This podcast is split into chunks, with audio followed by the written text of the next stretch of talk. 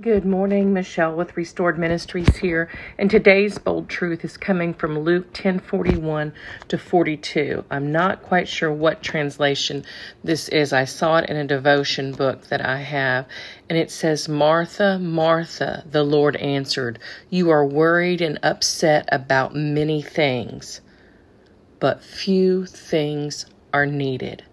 And that's the line that stuck out to me today. That's the bold truth I'm grabbing a hold of right now. But few things are needed.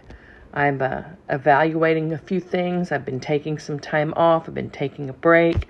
Um, our family's been uh, battling uh, sickness. Um, I've had some uh, close uh, friends that have suddenly passed, and uh, I'm just reevaluating. Um, and that line just hit me that you can be worried and upset about many, many things, but few things are needed. And I want you to be encouraged by that today that um, get alone with God, abide with Him.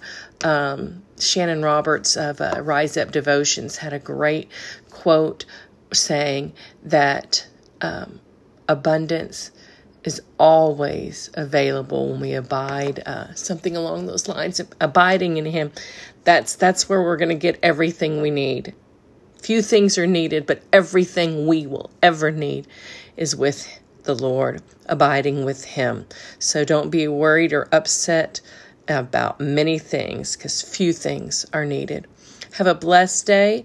I will catch you back. I'm not sure. Um, we've done this daily, Monday through Friday, for a while.